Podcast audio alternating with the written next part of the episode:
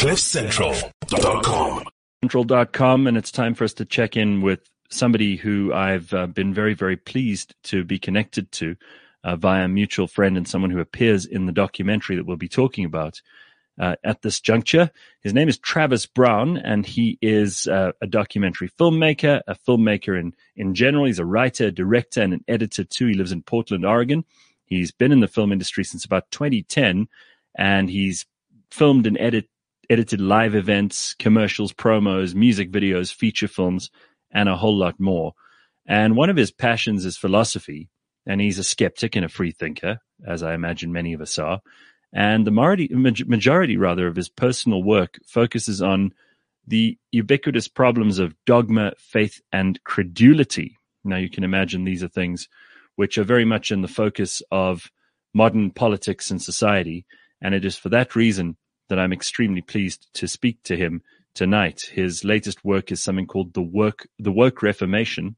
And the woke reformation is all about the origins of woke ideology. And it helps, hopefully, for people who don't know anything about that, it'll help you to understand where it comes from, advice on how to push back against it. And it will be released uh, early in the summer in America on um, his website, which is thesignalproductions.com. So I'm very pleased to welcome him to the show. Hey, Travis, nice to see you. Good to be here. Thanks for having me. I appreciate it. Thank you. Uh, so, so first of all, congratulations on the work. Um, it's a series, so it's not just a one-off documentary. Do you want to just tell us? Uh, was there so much material and so much information here that you you you couldn't do it in one episode? Yeah, well, the the episodes are fairly short uh, because I wanted them to be digestible and, and easy for people to watch and share around. Um, mm-hmm. So that's that's part of the reason, and um, you know, I wanted to do it episodically so that we could focus on different aspects of the problem and and and um, and I hope to eventually turn it into a feature length film uh, as well, like a you know hour and a half or two long, two hour long film. So um, that that's the goal it would be uh, remiss of me at this point for anyone watching to not introduce your dog Nora, who is going to be joining us for this interview. Yeah, so that, that's Nora, and and you are lying down in case people think there's an optical illusion. You've got some back pain or something, right? Yeah, I have debilitating back pain. I have to spend about ninety percent of my time like this, unfortunately. But um, but yeah, but I've I've got a great crew that helps me out, and and I'm able to keep going. So I'm grateful. So, Travis, you, you're you're a filmmaker anyway, and you would have found interesting subject matter, I'm sure, no matter what. But but what brought about your interest in, in woke ideology and and that as subject matter, particularly when you knew in the world of entertainment and particularly in filmmaking, it's going to make you hugely unpopular. Many of the people in that world are huge acolytes of this ideology.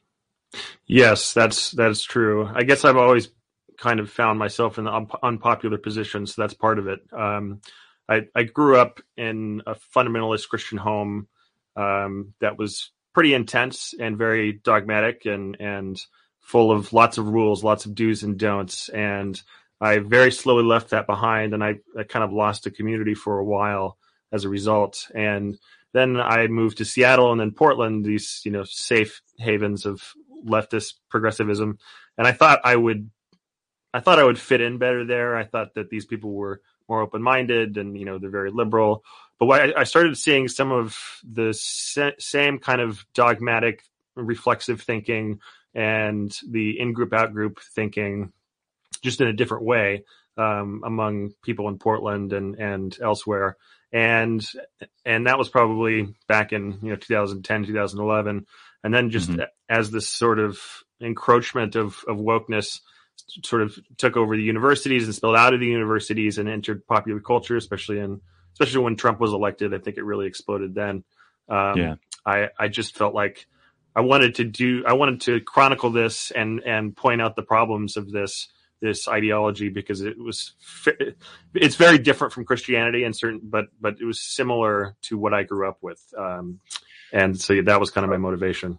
First of all, just just give me a little more detail on the way you grew up. And you said a fundamentalist Christian household, and and the, the, the thrust of this documentary really is to show people the parallels between the kind of replacement religion that is wokeism, because for many of these people, they are on the left. They are probably you know the kind of people who've grown up in intellectual circles, maybe college educated. they've often left religion behind.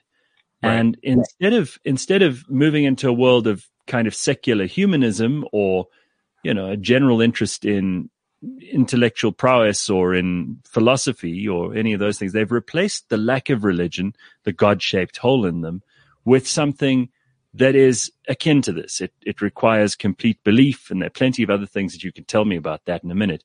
But just for context, tell us about the way you grew up. Yeah, yeah. Um, well, so it wasn't a typical Christian upbringing. I, I, and I didn't really know that at the time because it's all that I really knew. But I um, you know, we were was forced to go to a private Christian school.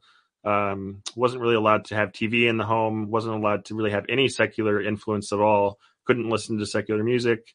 Um, just there were so many aspects of it that were just controlled and I mean, any outside influence had the potential to lead me into sin, right? And so it had to mm-hmm. be kept away and kept at bay. And and my parents and the community at large were just, in, in particular, my parents were just extremely strict, um, and in in some ways psychologically abusive. Uh, just in you know, whenever I had a disagreement, even though I w- consider myself a Christian and I tried to follow the Bible. Um, whenever I had a disagreement, I my dad would quote Jeremiah seventeen nine to me, which is the heart is deceitful above all things and desperately wicked. Who can know it? So I would just be told that any dif- any difference of opinion I had on the Christian faith was well, I was deceiving myself and my heart was desperately wicked. Um, so this robbed me of any yeah. ability to be self confident or you know, um, it was just it was pretty harsh. Um, that I'm sure there are other stories I could I could tell you, but um, yeah, it was just it was a rather extreme environment, and I just wasn't allowed to think outside of that that box that you know. would you characterize that as as conservative or as as uh, orthodox? Or what word would you use to describe this kind of christianity? Is it is it also is it a kind of christianity that that we might be able to recognize? Was it was it evangelical? Was it Catholic? Yeah, it was fairly evangelical. We went to a non-denominational church, um, so there wasn't really a d- denomination specifically, but it was very mm-hmm. evangelical. There's a lot of speaking in tongues, glossolalia, a lot of being right. slain in the spirit, um, a lot of that sort of thing.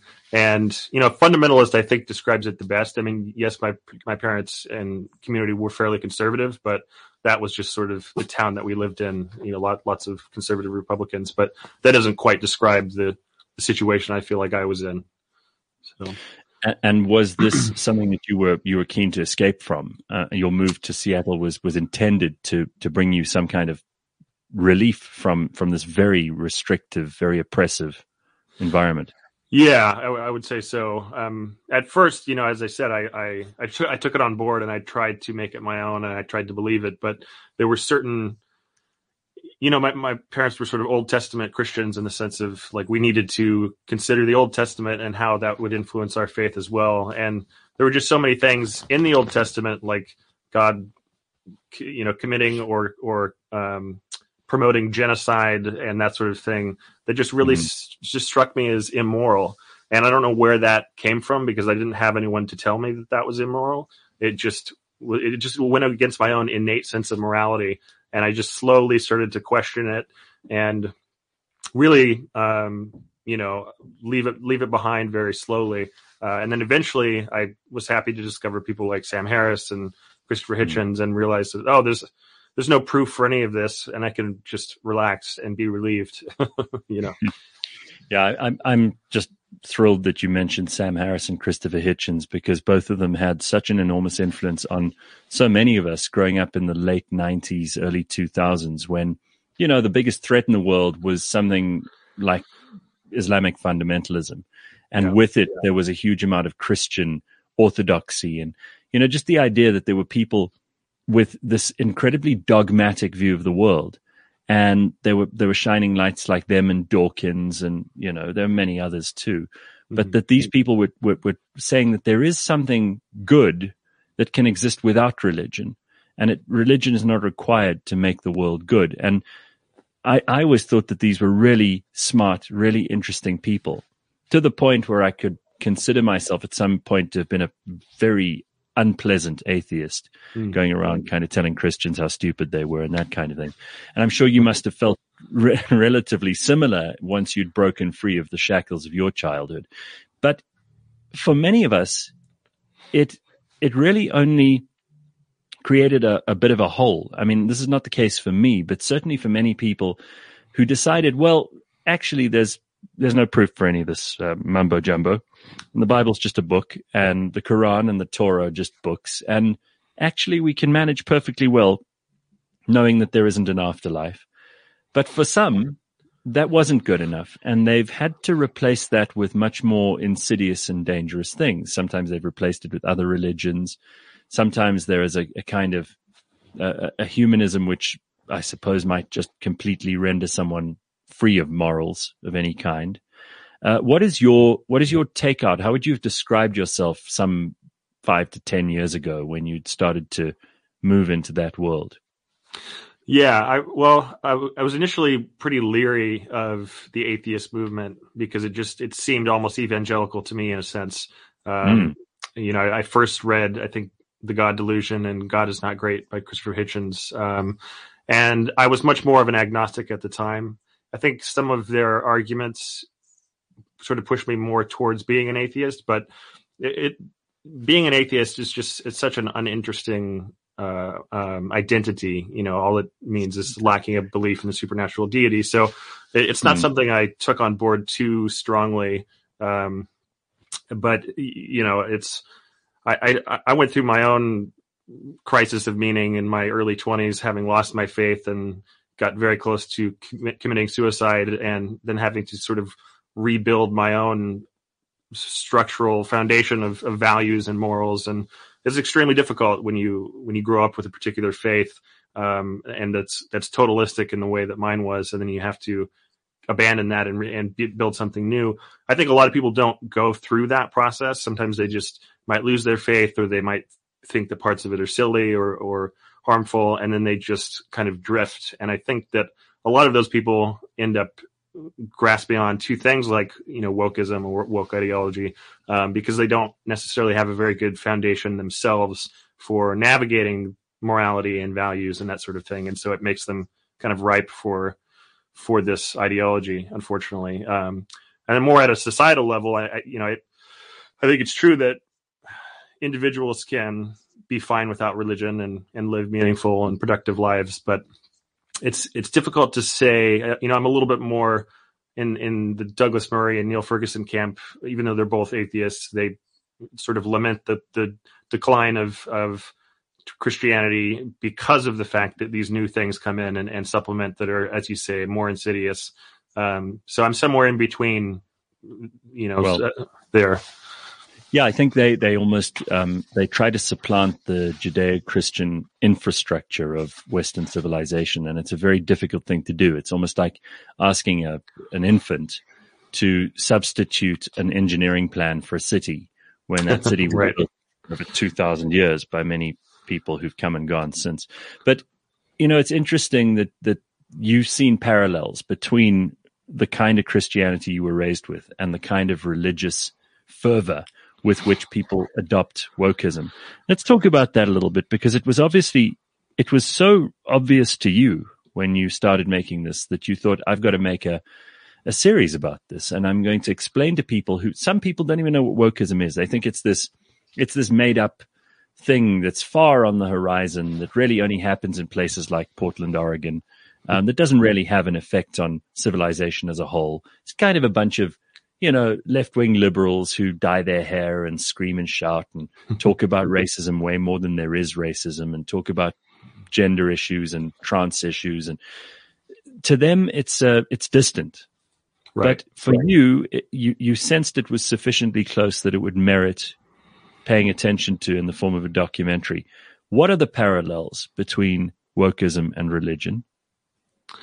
Yeah, well, just to touch on that that last point, um, you know, it's I, being friends with Peter Boghossian has helped me sort of see some of some of the parallels and see some of the those more extreme ideas being leached out into society. And I mean, you, if you just think about the way language has changed over the last ten years, people use words that they that they used to not use. You know, systemic being one of them, lived mm-hmm. experience mm-hmm. being another. Um, you know, just in everyday conversation, at least around here, you can hear people say, and in the, in the news as well, you hear people say these words that really are, are words manufactured by activists in the university system. And to me, it's right. fairly obvious that, that these ideas are, have now proliferated. Um, but in terms of the similarities, uh, you know, there's, there's what you could consider an original sin. You know, Christianity, you have an original sin. We're just, we're just born with it and you find redemption through Jesus. Well, in this particular religion, wokeism, you have an original sin, which is your privilege, in particular if you're white and male and heterosexual. That's a, a sort of a compounding of of uh, of the problem, and the problem is that there's no redemption for that. There's there's no hmm. redemption mechanism. It's, it's what it's what Hitchens used to refer to as uh, Uh, being made sick and commanded to be well. He used yeah. to say the essence of sadomasochism. And, yes. and this yes. original sin is something which is inescapable for, you know, even a young white person born 10 years ago. They are, they're immediately, there's a, there's a problem attached to just the fact that they are white or the fact right. that they're right. Jewish or the fact that they're, uh, tall or short or whatever it might be, but mostly this, this white thing that, you know, you carry this burden. And, and so original sin as one of those things is, is absolutely clearly a parallel. What others are there? Um, I would say the the act of heresy. You know, I mean, when, whenever I would question, as I mentioned, the religion I grew up with, um, it, the word heretic may not have been used, but that but the idea was certainly pre- prevalent. And um, you know, I, I, was told that I was evil or wicked or you know casting aspersions if if I just if I just question certain aspects of the faith. And the same mm. thing happens here if you say, well, I'm not so sure that there is systemic racism or white privilege or even you know, I'm not so sure that the cops the cops are hunting black people. You know, these are heretical statements and you will just be mm. castigated, you know, called a white supremacist uh, or saying, you know, people will say that you're using far right talking points and things like that. So there's a kind of heresy and and blasphemy it, those are kind of wrapped up in in that. Um, so I'd say that that's another parallel as well. I'm I'm impressed with the fact that um, I think it's worth giving credit to Douglas Murray. He I think he drew the first parallels, certainly mm. in in in my awareness of this discussion. He drew the first parallels between wokeism and, and, a, and a religion of sorts. I mean, the dogma, the ideology, the heresy, the original sin, all of those things. And then this, this one upmanship that the priesthood plays with each other, mm. which is another part of it. And, you know, Douglas probably elucidates this a whole lot better than either you or I could. But it's worth just dwelling on that for a second, that there's a constant reinvention and a new vocabulary being introduced all the time so that you can pip the others to the post and you can be more woke because there's woke, right. woker, wokest, and even the most woke of today will be the least woke of tomorrow because there's someone else undermining them as we speak. So you can never be pure enough. You can never yeah. actually be, you can never be cleansed of any, there's no solution on the table. You know, you, you, you basically have to, to throw yourself down on your knees, beg for forgiveness from gods who are just not willing to give forgiveness. There's never been, as far as I can tell, a single instant of, of forgiveness in anything. It seems that it's an ongoing uh, Spanish Inquisition from which there's no escape. Right. Yeah, it's it's very puritanical and uh, very self righteous, which is also something I experienced in the religion I grew up with. And I, I won't I won't put, point anyone out in particular, but there were those people in my life that were very self righteous and, and, very puritanical, and you could never be good enough. Um, and and like you said, there was a kind of one upmanship. Um, and uh, you know it's as you say there's there, you know there's no no solution for this unfortunately and um, it's it's really unfortunate because the people who are perpetrating this as you say won't be woke enough tomorrow and so it's no. a very unforgiving um, way of thinking and, and an unforgiving ideology which is just especially with the advent of the internet and pe- the way that people make sta- mistakes online that's the opposite direction of what we need. We we need some kind of forgiveness and uh, understanding. And these people are very happy to burn their own uh, witches with from within their own ranks if those people are seen to to not be woke enough at any given point.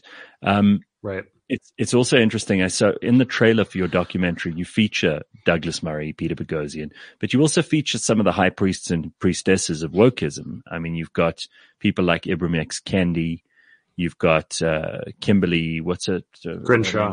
Crenshaw. Yeah. You've got uh, the the woman who wrote White Fragility, Robin DiAngelo. Yeah. These these are some of the people who are kind of at the leading edge. Certainly, they're all making lots of money out of being yeah. Uh, the most woke in the room at the moment, and of course that that'll last as long as they can make it last. But uh, did you manage to get any actual interviews of these people, or did you just manage to get footage of them doing their talks? Because they're notoriously difficult to draw into debates. They they know that yeah. their case is quite flimsy. They're not going to sit down with a Peter Boghossian and actually take him on because they'll they'll know that their argument is going to be found wanting in advance and will avoid that at all costs. Yeah, for sure. Unfortunately, I, I, wasn't able to get any of them to sit down. I, I did. I had a, a, crew member of mine who has no social media presence and no connection to Peter or myself. I had him reach out to um, African studies and I think maybe gender studies professors at PSU to for a, a, real inquiry into you know what it is that they believe and you know I, I approached it by saying you know Trump has um, has taken CRT uh, under fire and you know we would like your opinion on this and not only did none of them agree but none of them even replied um, which yeah. I thought was strange um, so no I, I would love to have someone espousing these beliefs and and maybe challenge them a little bit or talk to them about it but eh, they generally don't want to go on, um, and it's it's unfortunate. So, what are the what are the holy books of this of this order? I mean, we know that the there's this Old Testament kind of adherence to, you know, third wave rather than second wave feminism. There's mm-hmm. a huge amount of of interest in the transgender uh, situation, mostly because that's the extreme leading edge of of where you can test people's wokeism. You know, they have to abandon they have to abandon all thought of reality. There isn't there isn't a reality unless it's socially constructed, and and most of those must be pulled down. And people can decide to be attack helicopters one day, uh, women the next day, and men the next day, and you've just got to kind of go along with that, or you're not woke enough. But the other books are are, are kind of based around. You mentioned critical race theory. Mm-hmm. There is this idea that Black Lives Matter is a, is an organization that's really uh, you know, to the, the casual observer, it's an organization that's interested in justice for unarmed black men being gunned down by the cops, which I think, and again, the term Black Lives Matter is something that's inarguable. Most people right. would say, well, of course, Black Lives Matter, but the organization itself is a hell of a lot more poisonous than that. What is yeah. what are the what are the nexus, uh, the nexi of of these various arguments? Where do they all come together, and what are the what are the main texts that they consider to be sacred? Yeah, it's it's really challenging because there isn't just one book like the Bible or the Quran. You know, there there are multiple books, there are multiple articles, um, there are multiple sources of this information being, as I said, leached out from the universities. Um, but you know, some of the more popular ones would be like How to Be an Anti-Racist by Ibram X. Kendi, also mm-hmm. known as Henry Rogers. Um, that's his real name, Ibram Henry Rogers. Um, mm-hmm. There's White Fragility, and now Robin DiAngelo has a new book called Nice Racism um, which I won't read. I think White Fragility was painful enough to read. Um, and then who, there are, I mean, who is who is Robin DiAngelo? Because to most of us, she was absolutely in the periphery, if if at all even known to many of us. And she's right. really like a West Coast kind of academic type. And this book was was nothing sensational in terms of content, but it's become a, a major piece of work for leftists, and and they they they believe it has enormous merit. Yeah, and it's it's one of the most terribly written books of all the anti-racist books that I've read. I mean, she's mm. just she's a terrible writer. She's a terrible thinker. Just very circular and and absurd, frankly. Um, you know, I think her book was a bestseller, and and what, what was it, 2018? Um, largely because of probably Black Lives Matter and, and other movements but it it got back into the spotlight in 2020 after George Floyd and and COVID and the lockdowns and it, everything kind of going to shit. Um, but yeah, she she's just a, a huckster. I mean, she, she she noticed she noticed racism in herself, actual racism. I mean, she describes it in the book, and then she she pushed that out onto every other person, especially progressives and liberals, saying, "Well, everyone must be like this, and here's what you need to do to expunge this." Although you can't really expunge it. But yeah, um, I was going to say, so she she hasn't achieved um, she hasn't achieved sainthood herself yet. Well, no, they always talk about doing the work. You have to do The work, the work. yeah. yeah. what what is what is this work? That's it's it's it's very vague, but it's often described as just an ongoing struggle. If you're white, in particular, um, with your own racism and your own privilege, and it's just a constant battle where you have to constantly realize that basically that you're in the wrong and that there are uh, methods through which you should absolve yourself of these problems. You can't fully absolve it, right? But you have to Mm. constantly work, do the work, and um, I I mean, it's just it's it's mind numbing and ridiculous and based on a, on a false premise in the first place. and, and really pointless because there's no real reward at the end of this. I mean, it's not as if you know suddenly you'll be embraced and people say, "Well, here we are, stamp, finally approved. You're not a racist, and we can move on." There's, there's it's it's an interminable state of of of sadomasochism. It's a it's a Yeah. constant self-flagellation. And um, and I suppose for people who have that instinct, you know, people who do like beating themselves up, and people who have a bit of a martyrdom complex, uh, it's it's probably for them very cathartic and interesting, and they find themselves to be uh, absolved one day and and and back in trouble the next day. I, su- I suppose there are people who enjoy that, sickos, you know, people who, who are Yeah. disturbed. Yeah, yeah. I mean, it's it's a constant job, right? And- it's Yeah. it's it's a way to it's it's a sense of meaning. You know, you get a sense of Mm. meaning from from see, see, a labeling this a problem, your own privilege or racism, whatever, and then b actively trying to work against it. And so that gives a, a person a kind of purpose. You know, it gives them a reason to to live in a way. Um, and it's interesting. It's it's really it's really for white people to feel again like they're in charge. Because really, I mean, the, the irony of all of this is it's not as if this has come from, uh, you know, black people are saying you're racist, you need to improve. Here's how we'll help you do it. It's mostly from white liberals who are again usurping that power, the power of of racism, ironically, and saying, well, we've got to cure ourselves. It's again, it's we're so important that not only do we invent this stuff, but we also are the only ones who can cure ourselves of it. Yeah, yeah. My my friend Corey Drayton, who's in the series and uh, happens to be black, calls it at least the book White Fragility sanction white white supremacy. I mean, it, it really is a, a kind of white supremacy in that you know we're the ones responsible for all all your ills, black people, and we have to resolve them. You know, it's all about us and what we can do, and it is. Yeah, it's nice- just it's Nice and gross. patronizing. It's Oh, nice yeah. and patronizing. It's great. Must Yeah. make black people feel terrific. So what is what is the overall reaction to the documentary so far? I mean, have you have you had people call you up and say, "Hey, what are you doing here? This is going to ruin your career. You're going to get cancelled. Uh, this is extremely bad for you as a filmmaker." Have you had other people call you up and say, "Thank you for doing this. It's tremendous. It's brave." Yeah, I mean, you know, most of most of the former has been put on myself by myself. I've had just crippling anxiety over the last six to eight months, resulting in a lot of lost sleep. It's been rather difficult, but it's been mostly self-imposed. I've just been worried, especially living in the Portland area with Antifa around the corner. Um, it's been a it's been a concern that I've mostly put on myself. I mean, I've had some people on Twitter and elsewhere, you know, call me a white supremacist or say that I'm just making far right propaganda, but those people have been in the minority. It's been overwhelmingly positive. I've had so many private messages and, and YouTube comments and, and, um, other, other messages just saying, thank you. You know, I'm so glad you're making this documentary and it feels like you're giving me a voice, etc. So it's over, it's been overwhelmingly positive, thankfully. I'm glad to hear that.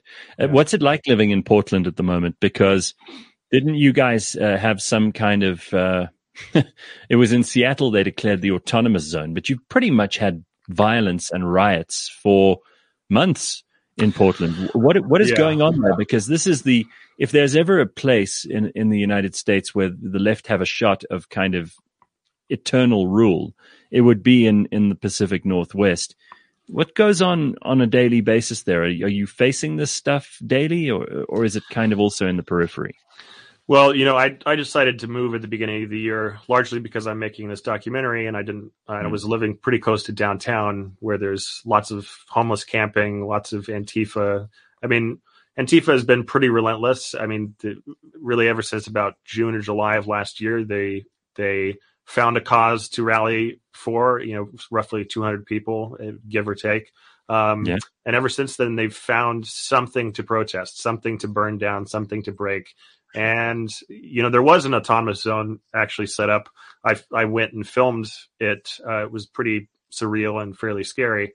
Uh, called the Red House up where Mhm. I, I used to live on Mississippi, and in a really densely populated part of Portland with sh- shops and things. And I remember going there and and seeing, you know, it was literally an armed encampment in the city. You know, people with machine guns, people with uh, barricades everywhere, um, protecting this red house, um, protecting these people who were frankly awful criminals who literally beat their puppies and are just terrible, terrible people.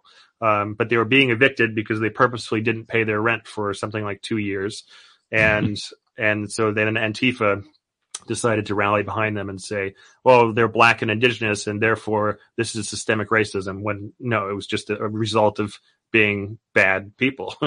um, Yeah. But it was really surreal going and filming because I I got a really long lens and I tried to film from really far away because I knew that they all had radios and they would come after you if if they saw you.